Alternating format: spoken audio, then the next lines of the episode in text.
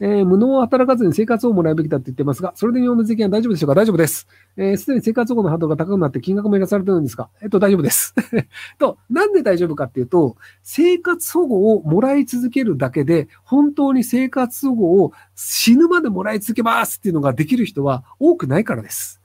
あの、他の人種とかの国の場合は違うんですけど、日本人って割とその、世間体とか世間の目とか、あと生真面目な人たちっていうのが割と多いので、生活保護をもらったとしても、なんか畑仕事始めたりとか、絵描き始めたりとか、漫画描き始めたら、とか、小説書き始めたりとか、なんか近所の手伝い始めたりとか、何かしだしてしまう民族性なんですよ。なので、生活保護をもらったとしても結局なんかしてしまうので、で、その、生活保護をもらってる状態でやりたいことをやるという方が結果として利益を生むのではないかっていう仮説を僕は持ってます。例えば僕その IT 系にいるんですけど、IT 系でじゃあめちゃくちゃ儲かってる人たちって、大体ろくでもない必要なないことをやってるんですよ。じゃあそのソシャゲ作ってますって必要ないじゃないですか。ソシャゲなんかなくても死なないんですよ。でもなんかゲーム面白いっていうので作ってる人がいて、あ、ゲーム面白いって言って買う人がいて、で、例えばじゃあ歌手とかアイドルとかって儲かってるじゃないですか。で、ライブにじゃあなんか5000円とか1万円払う人がいて、で、じゃああの人たちって必要なのいらなくね？って言ったらいらないんですよ。だって別に歌手なんかいなくてもいいし、アイドルなんかいなくても何の問題もないじゃないですか。でも、なんか楽しそうに歌を作ってる人がいて、歌を歌ってる人が見たいと思って、1万円とかお金払ったり、まあ CD 買ったりとか、なんかオンラインのデジタル配信とか買ったりっていう人がいて、そこでお金が動き出すんですよ。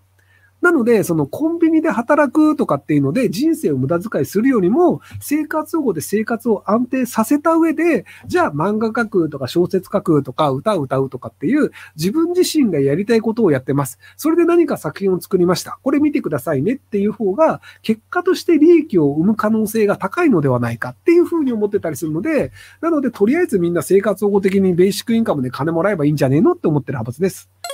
えっ、ー、と、脊椎損傷で車椅子の生活をしています。いつかは立って歩きたいと思い、リハビリを週3回とロボットスーツ貼るを試しています。しかし、医師から立つのは難しいって言われ続けています。しかし、再生細胞の研究も進んでいるし、その非形心もなりたいと思っています。ひろきさん、再生細胞についてどう思われますか？うん、わかりません。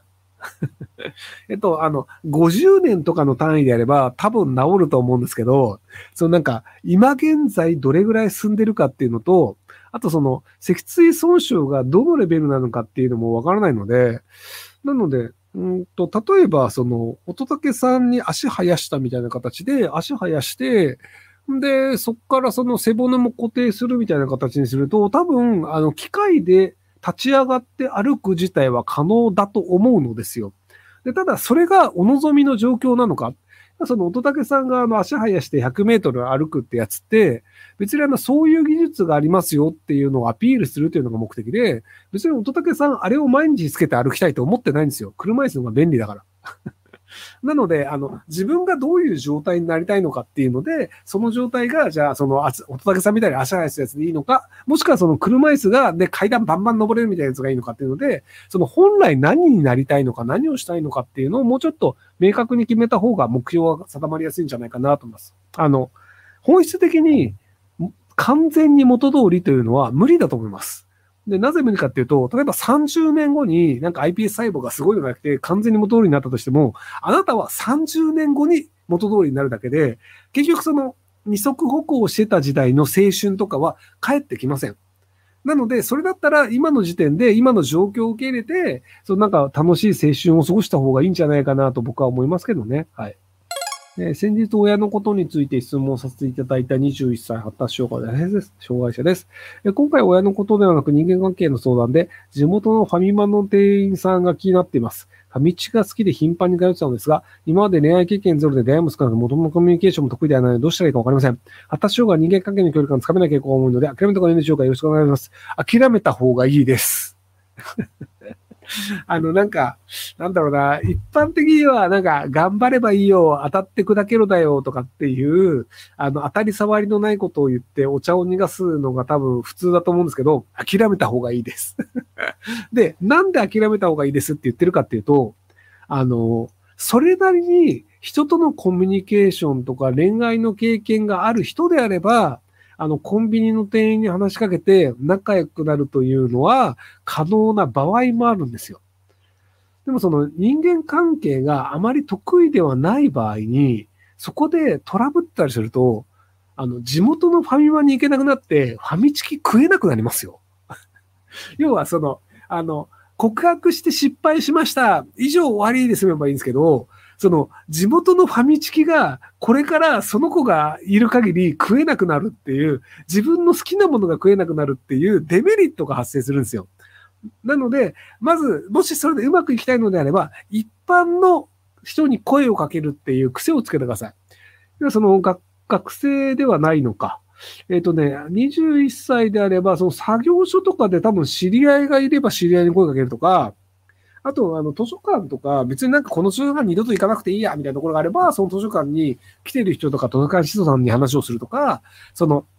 要は自分に好意を持っている人じゃなくても話しかけるっていうのをやって、トラブルにならないのか、相手は好意を持ってもらえるのかっていう訓練をしてください。で、それをやった後であれば、そのファミチキ買いに行くときに通年に言ってもいいと思うんですけど、その、ファミチキとその彼女両方手に入れるっていうのを多分目指してると思うんですけど、多分失敗して、その彼女も手に入れられず、大好きなファミチキも食えなくなるっていう、あの、欲しいもの二つが手に入らなくなるっていう最悪な状況になる可能性があるので、まずは、あの、人とのコミュニケーションの訓練をしてください。いや、ファミチキ大事じゃないの？いや、あの、そのなんだろうな。その、ファミチキ大事ですよ。だから、ファミチキのない人生、要はその、あの、好きなものって人それぞれで、ファミチキ好きなんですっていう人からファミチキ取り上げたら大変なことになるでしょだから別に、添加物が多いから好きとか嫌いとかじゃないんですよ。ファミチキが好きなんですよ。僕昔あの、ローソンのウニマヨっておにぎりが好きだったことがあるんですけど、で、こう、あの、割とその、毎日のように、あの、学、大学、高校の時は、なんかあの、飯食った後にそのみんなでコンビニ行ってっていう時に、ローソンのその2枚を僕買ってたんですけど、で、みんな言うんすよ。あの、ウニ入ってるわけねえよと。確かその当時130円とかあったんですけど、その130円のおにぎりにウニが入ってるわけないぞと。いや、だろうなと僕も思うんですけど、でも、ウニマヨが好きだったんですよ。だからそれは添加物の味とか、油の味でウニっぽい風味がついてるだけだよとか言われると確かにそうだと思うんですけど、でも僕はウニマヨが好きだったんです。だからそのファミチキも添加物が多かったとしても、ファミチキが好きでいいじゃんって思うんですけどね。はい。